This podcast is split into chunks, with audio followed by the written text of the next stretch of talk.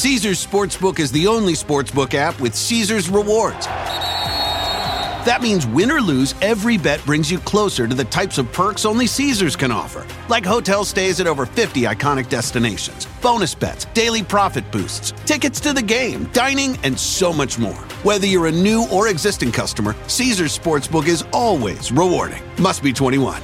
Gambling problem? Call 1 800 Gambler. Caesars Sportsbook. Don't just spectate, participate.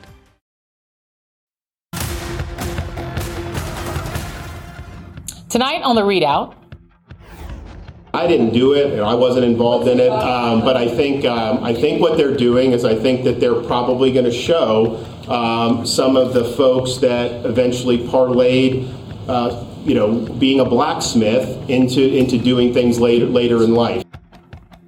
Really? Uh, okay. Uh, Ron DeSantis is not backing down from his support for teaching children that slavery was not only not so bad, it was an awesome job skills program. You're welcome, black people. As the right finds a target even bigger than Hunter Biden. Her name is Barbie. Also, tonight, judging by Donald Trump's social media, he certainly believes another indictment is imminent. New information tonight on when that indictment might be handed down. Plus, Greg Abbott's border cruelty, allegations of pushing migrants into the water in defiance of a Justice Department order to remove dangerous barriers in the Rio Grande. But we begin tonight with conservatives clutching their little pearls over the world's most iconic doll. That is, of course, Barbie, whose movie smashed a glass ceiling when Greta Gerwig made history by earning the biggest domestic opening by a woman director ever.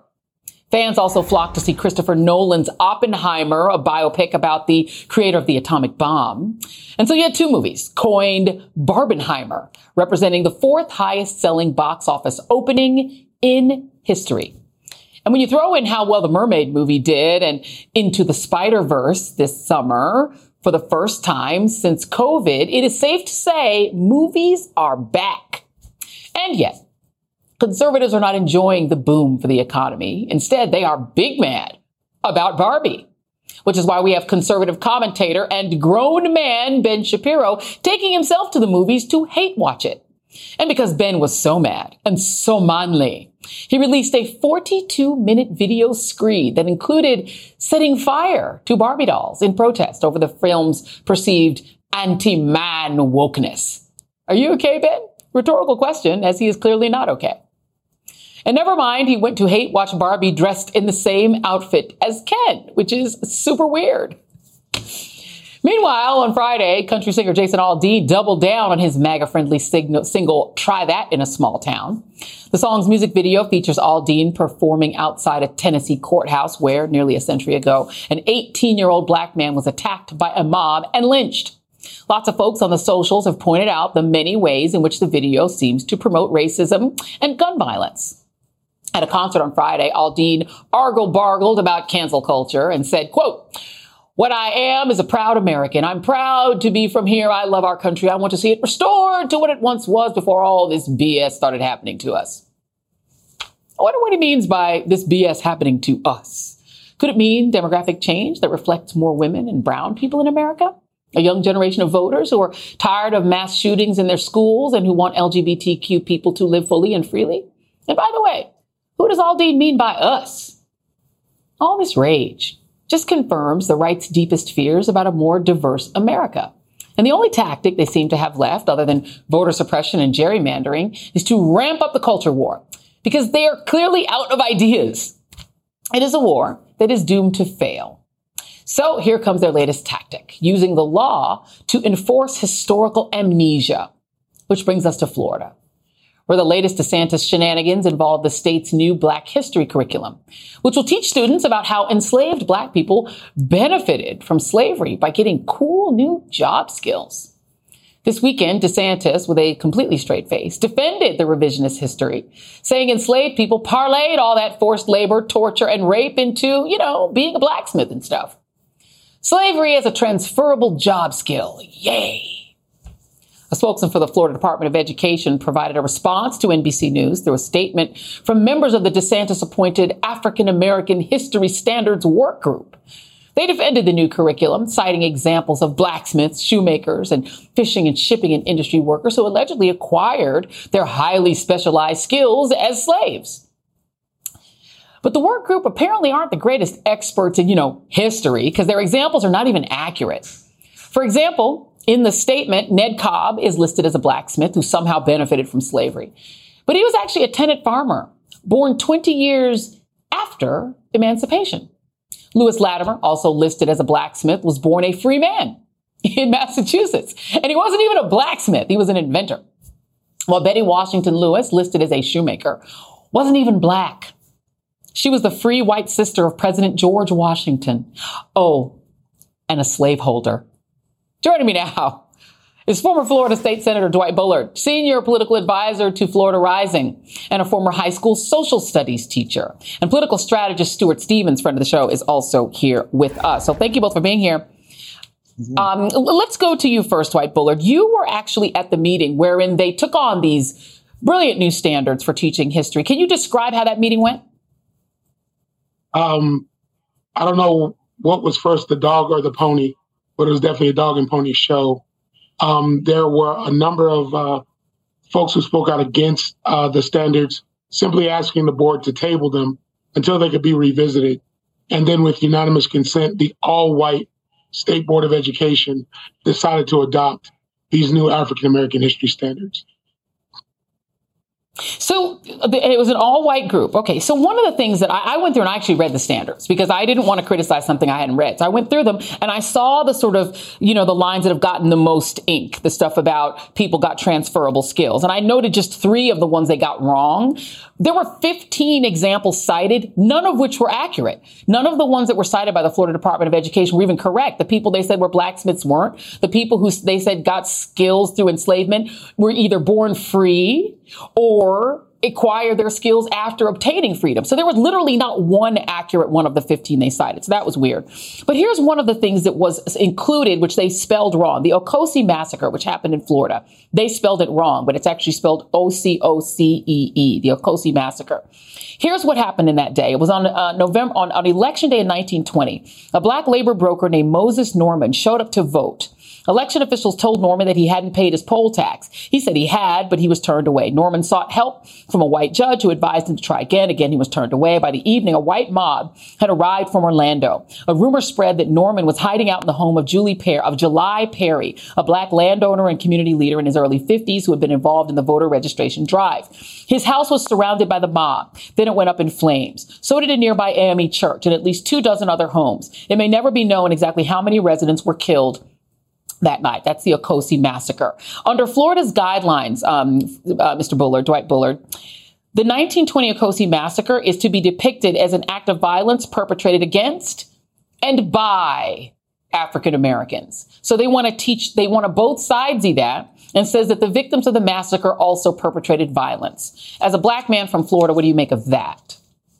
Well, I mean, if the act of violence was voting, uh, then that's the violence that they're talking about. So that shows you the absurdity of the change in those standards. The Ocoee, massacre were black men choosing to exercise their right to vote. And because of their choosing to uh, exercise their right to vote, uh, violence was committed against them by uh, an all white mob. And so it's embarrassing that in the state of Florida, we can't tell the truth even about our own history. And what I my remarks at the actual state board meeting were that the reason that we even have African American history standards was because the state actively tro- chose to cover up the Rosewood massacre uh, of the early 1920s as well. So it wasn't until African American legislators in 1994, after the research was done around Rosewood, finally moved to adopt African American history standards, keeping them broad primarily because of the uncovered history of Black people in the state of Florida. The state of Florida was the most violent state in the South, the state where you could most likely be lynched of all the states. That's above Alabama, above Mississippi, above Tennessee per capita. more lynchings happened in the state of Florida than happened anywhere else. And so when we think about that history of Black violence, it's something that needs to be told, but has been actively covered up. Um, and the state's trying to do the same with these changes. Uh, Stuart Stevens, you know, back in the day when you were working on Republican campaigns, I, I, mean, I am old enough to remember Republicans saying we need to find a way to attract more African Americans um, to vote for us. Um, but it seems like that day is done. Um, it does seem now that the party's purpose is to stuff Black history into a uh, a tin can and send it to the bottom of the sea. What do you think is yeah, the motive you know, for that? Is that just to get more white voters, Stuart? What, what do you think is the motive for doing that? I think it's fear. Um, you know, the country is headed to become a minority majority country. And all the Stephen Millers in the world isn't going to stop that. And the Republicans Party had sort of two choices here. One, to change and do what was necessary to attract more non white votes, or go down this path of trying to maximize white votes with this racism and xenophobia and fear while making it more difficult for those who are non-white, particularly at the lower economic uh, end, to vote. And that's the tragic way that it went. I mean, in 1964, uh, Goldwater got 7% of the vote. Trump, uh, African American vote. Trump got 8%. So you do 1% every 56 years. Um, you know, it doesn't look very good. But it, it's just, this conservatism has become a fearful ideology. It, it's fear of the future um, fear of you know this this idea that the country is becoming more urban, um, and it's it's a great tragedy. Eh, but I mean, Stuart, it's a future that's already here, right? I mean, 15 year, if you're 15 years old right now, today, your mm-hmm. generation all the way down to uh, newborns are already majority non-white. America is already majority minority at 15 years age and older, so younger. So what they're doing, Stuart, is they're saying to black and brown and multiracial kids, you can't learn your history. And I'm just looking at the electorate here. The Republican Party is still 90% white the Democratic Party relies for its votes on a multiracial coalition. Um, you can't win elections long term this way, Stuart, unless you literally do apartheid and make it impossible for people of color to vote because they're only shrinking among people of color. Well, I think that's why you have these efforts across the country to change the voting system. Um, you know, I don't think that this appeals to a lot of suburban voters, a lot of white voters, a lot of modern, uh, moderate white voters. I mean, if you think about it, what is the driving force behind so many families that we know to get their kids a better education? And what Florida is doing is just bad education. And if you continue to do this, you're going to test worse and, sc- your whole school system is going to go down. Students are going to test worse. It's going to make it more difficult to get into good colleges. That's and correct. who's going to want to move a, a, company there where your kids are going to go to a second rate uh, school system? So it's completely yeah. self defeating. And you're seeing um, Dwight Bullard. Uh, let me just actually play for you. I, I want to play for you the. This is her name is state. Her name is Kim Daniels. She's a state. Rep, she was a former state representative. Um, this is what she said back in 2018. She is now a member of this Florida African American History curriculum workforce that put together this curriculum. Here she is, Dr. Kim or Representative Kim Daniels. I thank God for slavery. Mm. I thank God for the crack house. If it wasn't for the crack house, come on somebody, God wouldn't have never been able to use me how he can use me now. And if it wasn't for slavery, I might be somewhere in Africa worshiping a tree. Dwight Bullard, this is the member, a member of the task force that put this together. So there are black folk in Florida who are participating in this. What do you make of that? Yeah, it's unfortunate that uh, not all skin folk are kinfolk, and people tend to be complicit um, in their own oppression. Unfortunately, Representative Kim Daniels is currently a representative in the state of Florida, currently on this task force, and currently out of touch with uh, uh, where African American history is, has been, and is moving.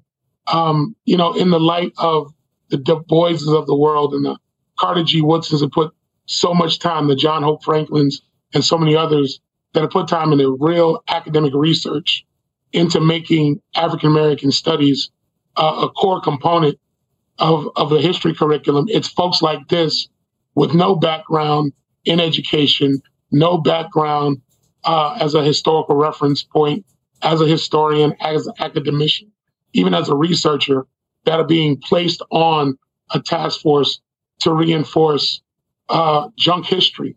Um, yeah. The sad part is you're pulling that clip. She actually said that in a committee meeting. Um, the last word to you on this, Stuart. I mean, you have the president of the United States, the current president, um, uh, Joe Biden, uh, putting forth a national monument, consecrating a national monument to Emmett Till um, in your home state uh, of Mississippi. But we we can't even get the Oppenheimer history right. This is a country that did not only a movie but also a documentary, and they they left out the fact that there were people in Los Alamos, Hispanos yeah. they were called, Hispanic people who were moved off their land, forced off their land, um, and then hired to work in the Los, An- uh, Los Alamos facility without the proper PPE and died as a result result of poisoning from the nuclear material. So we didn't even get that right. That history is also bare. This is a country that is ahistoric in the way it operates in the world. I wonder for you, as somebody who comes from a state where that Emmett Till, um, you know, and it'll probably get shot at like the current one is. You know, as you and I both know, people shoot at the Emmett Till Memorial that's there now in Mississippi. Now there's going to be a national one. What do we do as a country if we are determined to forget our past? Look, I think it's the story of America um, that there's a, a, push and pull between the positive and the negative. Um, I look, I, am an optimist on this. I think that Mississippi has tried to do. Um, look at its past. I think that's the direction the country's going in. I think that this is um, an attempt to recreate some past that never really existed, and I think it's going to be defeated. It's just not where America uh, wants to go for the majority. I agree with you. And I will note that I looked at some polling over the weekend. Uh, Ron DeSantis, the reason he's sliding in the polls, he's losing college educated white Republicans yeah. because even they're like, you know what?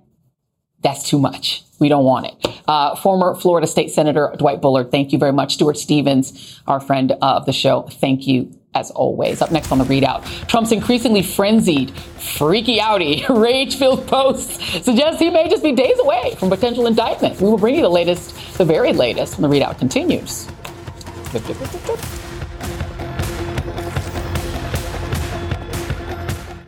Caesars Sportsbook is the only sportsbook app with Caesars rewards.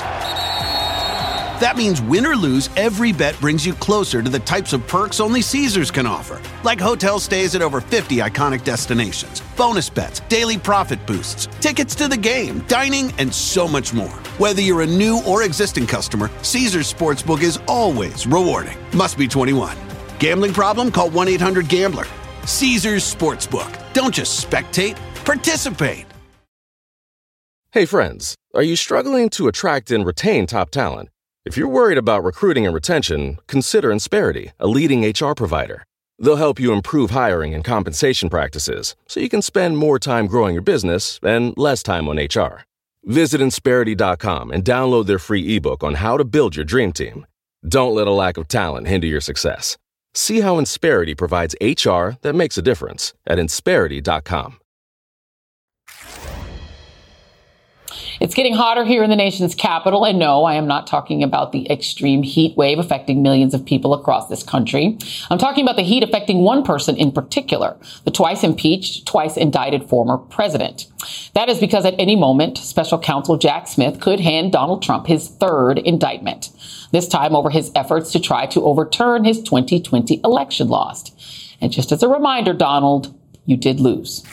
And it appears like the heat is getting to Trump as he spent the weekend more focused on rage posting on his Twitter, or should I say, X knockoff platform, continuing his attacks on the special counsel, Attorney General Merrick Garland, and the entire DOJ, hurling insults and whining about non-existent election interference. And join me now, Harry Litman, former U.S. Attorney and former Deputy Assistant Attorney General, and Miles Taylor, former Chief of Staff at the Department of Homeland Security in the Trump administration. His new podcast is called The Whistleblowers Inside the Trump Administration. Thank you, gentlemen, for being here. Harry, I want to start with you.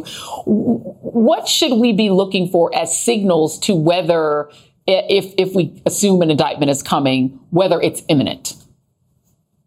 Uh, it's a great question. I think really there's one main signal, and that is everything they're talking about in terms of witnesses they have to interview, they don't need the grand jury for. But it is customary um, and in this case, it will happen that Trump's lawyers will be afforded a final chance to come in and uh, get, make a last minute plea, uh, which will not succeed, but but they have the opportunity. I'm not. I don't see why they wouldn't take it. And it's interesting, uh, as you've just noted, that the sort of hysteria levels from Trump are hitting the stratosphere because this is one thing he would know about. Are we going in? Uh, are we? Uh, how is this going to work? What is the timing? So to me, the table is set. Smith is ready to go, and that's what the target letter means save only. You guys coming in or not? And by the way, you can't take two weeks. You, you know, come right. come in, have the pitch. After that, here's the indictment. How often does this pitch ever, re, re, you know, result in a non-indictment when you come in for that last meeting? How likely is that? Well, you know, I was U.S. attorney and had those. Occasionally, it would change the charges, perhaps. Not here, only because it's been so carefully thought through. There's a draft indictment that you can be sure has gone up to the front office. So it's not as if DOJ always turns a deaf ear to these things. There, it might be useful. Here, I think we can be certain that no changes will occur as a result of the meeting, though. Uh, Miles, it, it, there is a certain level of hysteria going on um, uh, amongst Donald Trump's uh, Twitter fingers or whatever he calls his platform, Truth Social. Um, you know the guy. I don't know him. Uh, how afraid do you think he is? I think he's terrified. I mean, I, I think that Donald Trump is not worried about this affecting, you know, in general, uh, his overall standing with the MAGA movement. I think what he's worried about, and, and, even jail time, I think really what he's worried about is this is going to give even more ammunition to even more of his political rivals in the primary process. We've already seen Chris Christie and Will Hurd and Asa Hutchinson, you know, seize on his indictments to say, look, the guy may not even be able to take office as president of the United States. He's worried that this is going to make it even more difficult for him. But bigger picture, the concern that I have right now, Joy, though, is as much as Donald Trump is sweating it, and I like to watch him sweating it on TV, we also know what this man does when he gets pushed into a corner, uh, and that is yeah. he incites violence the man has a history of violence. And remember, you know, in the lead up to January 6th, many months before the year before, he started to talk about coups being afoot and a civil war was in the offing. And we're seeing these menacing videos. And trust me, it's not by accident. Donald Trump's trying to assess if he does have supporters out there willing to commit acts of violence on his behalf. And that's what worries me every time one of these things happens is that we might see it. Now, I don't think with an indictment, you're going to see him exhort people to violence because Donald Donald Trump will always hope in the end he can be the winner and not the loser. But there's a lot of opportunities in the next year for Donald Trump to become a loser in courts and at the polls and in the court of public opinion. And that moment in yeah. which he's decisively declared a loser is the moment we've got to worry about the potential for public safety concerns. You know, it's, it's a really good point that Miles brings up, Harry, because, you know, Donald Trump has gotten away with saying a lot of threatening things about the prosecutors. And I'm wondering at what point do they say, you know what, you can't do that anymore? At what point do they actually shut him down? Because, you know, being threatening and sort of talking like a mob boss about Jack Smith at all, that's part of his campaign. At some point, do you think that they say enough? It's the court that says that. So the court, once he is right now, there's you know the Jack Smith will not issue a proclamation enough, and it is really interesting. It's a perfect juxtaposition because his campaign platform seems to be that that Smith is deranged and to and to be going at this. But once a court has jurisdiction, and especially a court in D.C. that is used to this, they can say, look run your campaign, but do not pollute the jury pool. Run your campaign, but do not endanger the officers of the court to include Jack Smith. And if you do, I have means to really muzzle you that eventually, you know, there's got to be many warnings before you do this to a former president, but eventually means you are going in jail until you stop. So there's a series of things that a judge can do and will do to protect the the sanctity of a trial or a judicial process once it is engaged.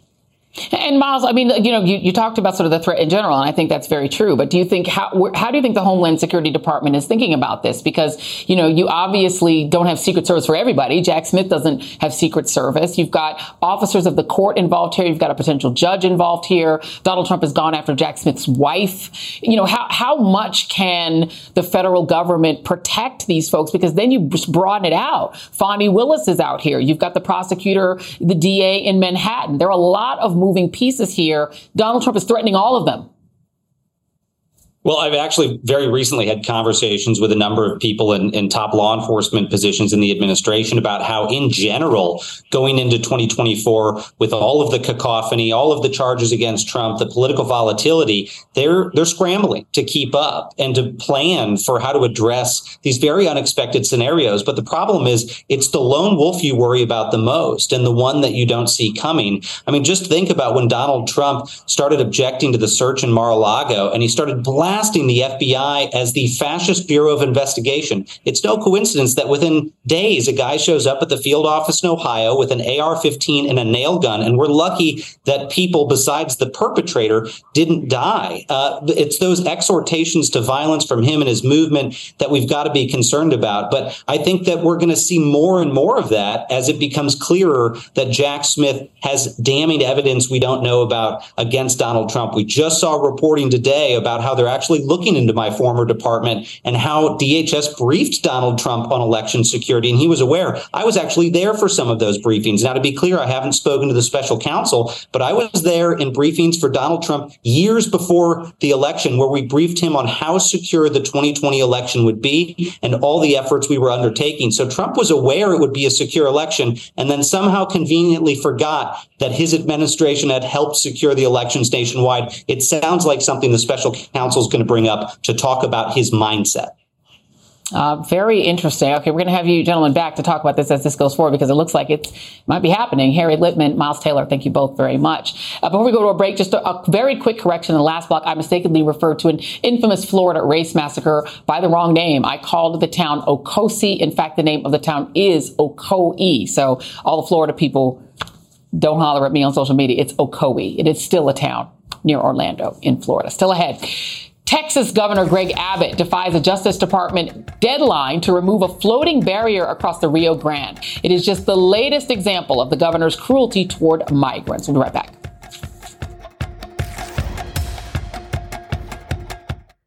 Caesars Sportsbook is the only sportsbook app with Caesars rewards.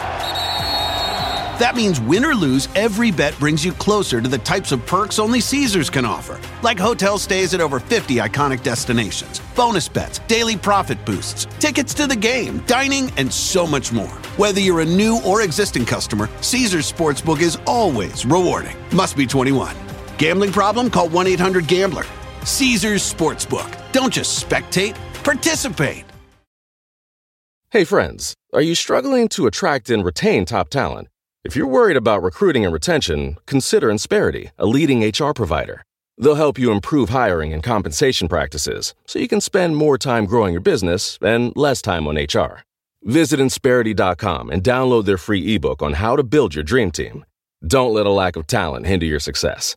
See how Insperity provides HR that makes a difference at Insperity.com. The Justice Department is suing Texas and Governor Greg Abbott over a 1,000 foot floating barrier and an additional razor wire barrier that the state deployed across part of the Rio Grande, a river stretching between Texas and Mexico this month. The DOJ had warned Abbott that his moves violated federal law, raised humanitarian concerns, and presented serious risks to public safety and to the environment. Last week, the Houston Chronicle got access to an email from a Texas Department of Public Safety trooper who laid out deeply disturbing allegations. In the email, the officer, who worked for Greg Abbott's border security initiative, claimed that they were ordered to push small children and nursing babies back into the Rio Grande. They had also been told not to provide water in record shattering heat to asylum seekers. The razor wire deployed by troopers has injured people, including a woman who had a miscarriage while entangled in the wire. So much for pro-life Texas. The trooper also suggested that Texas has set traps of razor wire wrapped barrels in parts of the river with high water and low visibility, which has increased the threat of drowning because it has forced migrants into deeper stretches of the river. The trooper noted that the razor wire traps are so deadly that they discovered a young mother and her two children had been submerged in the river. The mother and one of her children were declared dead at the hospital. The second child was never found. Governor Abbott seems quite indifferent to these horrors. Earlier today, he tweeted, quote, we will continue to deploy every strategy to protect Texans and Americans and the migrants risking their lives, unquote. It's a little odd that the governor claims that he's protecting migrants by endangering their lives. Given that the Chronicle also reported that federal Border Patrol officials issued internal warnings that the razor wire was dangerous and was inhibiting border agents from helping people in distress. A warning that Abbott clearly ignored and continues to ignore. Joining me now is Julian Castro, former HUD secretary in the Obama administration and MSNBC political analyst. Now, Julian, it's always good to see you. I know that it is your brother, Joaquin Castro, Congressman uh, Castro, who actually asked for this lawsuit. Um, let's talk about what's happening here. This appears to be an attempt to cause death to migrants, including women and children. Is that the way you see it? Uh, yes, it is, Joy. I mean, this is sick stuff this goes beyond just passively trying to keep people out. As you described, this is actively trying to harm people. And as the Houston Chronicle article made very clear, it is harming people uh, in, in terrible ways. And now people are getting to see the pictures, they're getting to hear the stories of folks who have been maimed. Uh, of people who have been put into danger, including children. So this is sick. It's performative cruelty by Governor Abbott. How do we know that? Well, we know that because the number of boarding border crossings in Texas has actually plunged since May when Title 42 was lifted. So, um, what we've seen over the last several months is that those crossings have gone down, and the federal approach has been working to reduce those crossings. And instead of recognizing that and trying to work with the federal government to make sure that things continue to go in the right direction, uh, and also perhaps do something about comprehensive immigration reform, Governor Abbott engages in another level of cruelty to appeal to his right wing base. That's all it is. It's right. not about solving the problem, it's about hurting people to please his right wing base. You know, it is it, it, it, that bears out because you're right. The, the number you know of border crossing has fallen below 100,000. That's the first time since 2021. So it's it's it's going as you said in a in a direction down. But all you're hearing is more tragedy. There's another young uh, another story. An independent auditor found an eight year old girl uh, from Panama was um, who died despite clearly preventable illness um, because people refuse to treat her um, at the border. It, it, does seem because between this, what Abbott is doing, what DeSantis is doing, snatching people out of Texas and throwing them on planes everywhere, they're sort of using these migrants at this point as theater, um, and in some cases as gory sort of snuff film type theater. Do do you believe that Governor Abbott? Is this the goal? Does he want to see more deaths? Does he, does he think that's going to deter people if just more people die? Well, I think he thinks this is going to get him, um, you know, more support in a Republican Party that has been taken over by extremists who absolutely get their jollies from seeing uh, migrants hurt, maimed, punished, in their eyes. And so he thinks he's going to get ahead politically. And this is a guy that, as I've said on your show many times, has bigger political ambitions. I think he sees himself one day, although I don't, I doubt it's ever going to happen, but he sees himself at 1600 Pennsylvania Avenue. And he thinks that one of the ways you get hmm. there is to be this extreme on immigration and to hurt people. It's not only an indictment of him, uh, it's also an indictment of the entire GOP. And that's why uh, you know, I'm glad that the Justice Department is filing this lawsuit. I hope that President Biden, who has the moral high ground here, will say something as well. Because if you don't, you really allow them to keep playing these cruel games and go further and further. You can't just file the lawsuits. You also have to use that moral high ground, say something about it, and help stop it.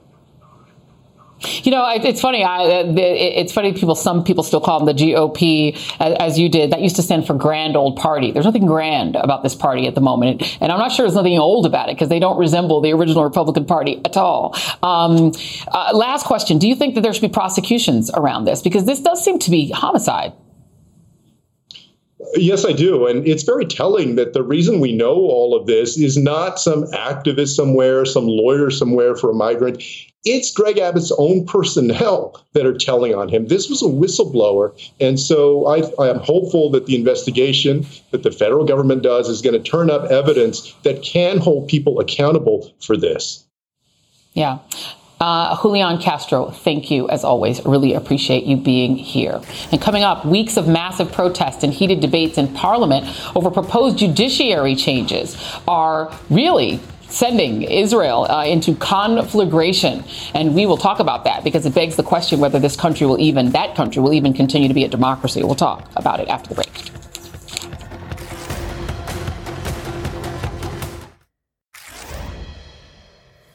Unrest is growing in Israel after the Israeli parliament passed a key part of Prime Minister Benjamin Netanyahu's plan to overhaul the country's judicial system. After it passed, opposition lawmakers shouted shame and government of destruction while storming out of the legislative chamber. The bill takes away the power of the Supreme Court to declare government decisions unreasonable. It's essentially a power grab for Netanyahu and his far right allies. Yesterday, President Biden warned Netanyahu against taking this undemocratic course. And in a statement today, White House Press Secretary Karine Jean-Pierre said, quote, as a lifelong friend of Israel, President Biden has publicly and privately expressed his views that major changes in a democracy to be enduring must have as a broad, have, have, have as broad a consensus as possible. It is unfortunate that the vote today took place with the slimmest possible majority, unquote. Joining me now is David Rothkopf, columnist for the Daily Beast and USA Today and host the Deep State Radio podcast. Uh, David Rothkopf, thank you for being here. Uh, I read your column today in the Daily Beast, and it was fiery. Um, uh, this is just a piece of it. You wrote for years, Israel made the case that it was America's essential ally in the Middle East because it was the only state in the region that was a democracy, not a theocracy or an autocracy like its neighbors. That is no longer the case. Please explain. Well, Netanyahu for years has been cutting away uh, at the fundamental rights of the Palestinians who live within territory controlled by Israel. Now he is cutting away at the fundamental rights of Jewish people who live within Israel. I'm sorry it's taken that to awaken us to the decline of democracy in this country, but it has begun to awaken us. We do recognize that Netanyahu no longer uh, has shared values with the United States. And those shared values have been the basis of our special relationship. And until those shared values can be reestablished, I think we have to use every tool available in our diplomatic arsenal to fight on behalf of the Israeli people, all of the Israeli people, for their fundamental rights and to preserve democracy. And, and, you know, you wrote that, you know, as recently as a week ago, only nine people really had the courage to say that inside of the United States Congress. There has been sort of a, prohib- a prohibition in many ways of criticizing the Israeli government because the Israeli government is treated as a stand-in uh, for Jewish people around the world, which it is not. There are lots of, of, Jewish people in the United States who oppose the Israeli government too. Why do you suppose it's been so difficult um, for American politicians, Democrats and Republicans, to stand up to this. Because you're right. I mean, since I was in high school, I've been watching Benjamin Netanyahu talk about how, how much territory they were going to take. He's never shown much respect for Palestinian humanity. And now he is, under his government, gobbling up the territory that's supposed to be Palestine. Very few politicians ever say anything in the United States. Yeah, that's right. Now, some of the reasons for that have been you know, understandable reasons. Israel was a key ally in the Middle East, particularly during the Cold War. Um, Israel was more democratic than its neighbors. Some of them were political reasons, uh, and some of them were because people were afraid. They were afraid that if they criticized the Netanyahu government, that Netanyahu, the people around him, their supporters in the U.S., would then say, well, you're being anti Semitic. Uh, and that, of course, is not true. If you care about the future of the Israeli people, um, uh, all of them, then you need to be critical. We need to be a good friend of Israel, uh, which means standing up when they're on the verge of making a mistake, taking a wrong turn, or acting in a way that's not consistent with our national interests. And we need to say no. And if that means withholding aid, if that means uh, withholding interactions between our governments, we have to do that. We have to use all the tools and we have to stop cowering to uh, the people who are going to, you know, barrage any critic with criticism.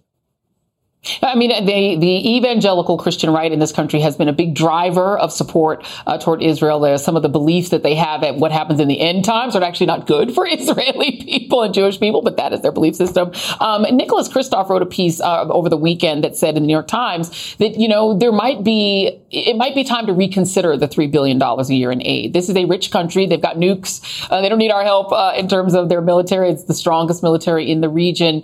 Do you think that's the lever? If in fact they are becoming a theocracy and an autocracy. And let's just face it, Benjamin Netanyahu is doing some of this to stay out of prison, much like, I don't know, Donald Trump would probably do if he got elected again.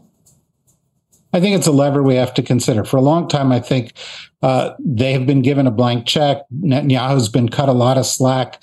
Uh, that's got to end. And what we've got to say is we'll use all the tools available to us, including withholding aid. And by the way, it wasn't just Nick Kristof who said it. Two former U.S. ambassadors to Israel who have long been supporters of Israel have also said it. I see a change in the American uh, political uh, leadership that's starting to say, well, this isn't your grandfather's Israel, your father's Israel.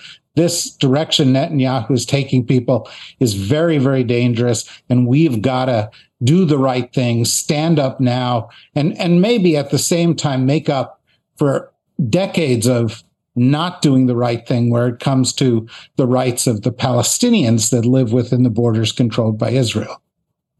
Uh, David Rothkopf, thank you very much. I hope everyone will read your piece in the Daily Beast. Uh, it was well written uh, and, like I said, very fiery. Thank you very much, sir. Much appreciated. Coming up still ahead, uh, a cautionary tale on the potential dangers of AI from a very personal perspective. You do not want to miss this. Stay right there.